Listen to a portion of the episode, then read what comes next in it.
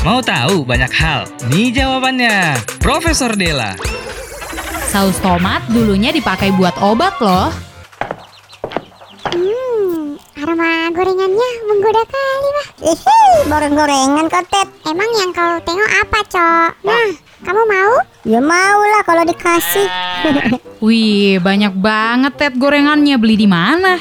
Beli di Mang Sapri, depan minimarket, Prof. Sekalian buat teman makan nasiku, Prof. eh, Butet, saus tomat yang tadi kau letak di mana ya? Makan goreng tanpa saus, kayak taman tanpa bunga, Ted. Lebay kan, Cok? Di lemari tuh, di atas kompor. Coba kau tengok deh. Hmm, gini kan enak. Makan goreng pakai saus tomat. Uco suka makan pakai saus tomat. Eh, tahu nggak fakta soal saus tomat? Fakta apa lagi, Prof? Emang ada? Di pertengahan tahun 1800-an, saus tomat diperjualbelikan sebagai obat loh. Ih, seriusan, Prof.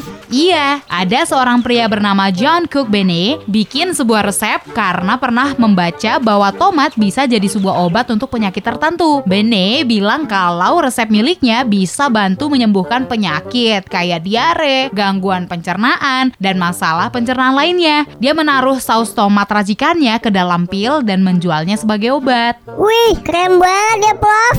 Loh, mana bakwanku, Cok? Mau aku makan pakai nasi loh itu. Eh, sorry, Ted. Ku makan tadi. Maaf ya. Profesor Della.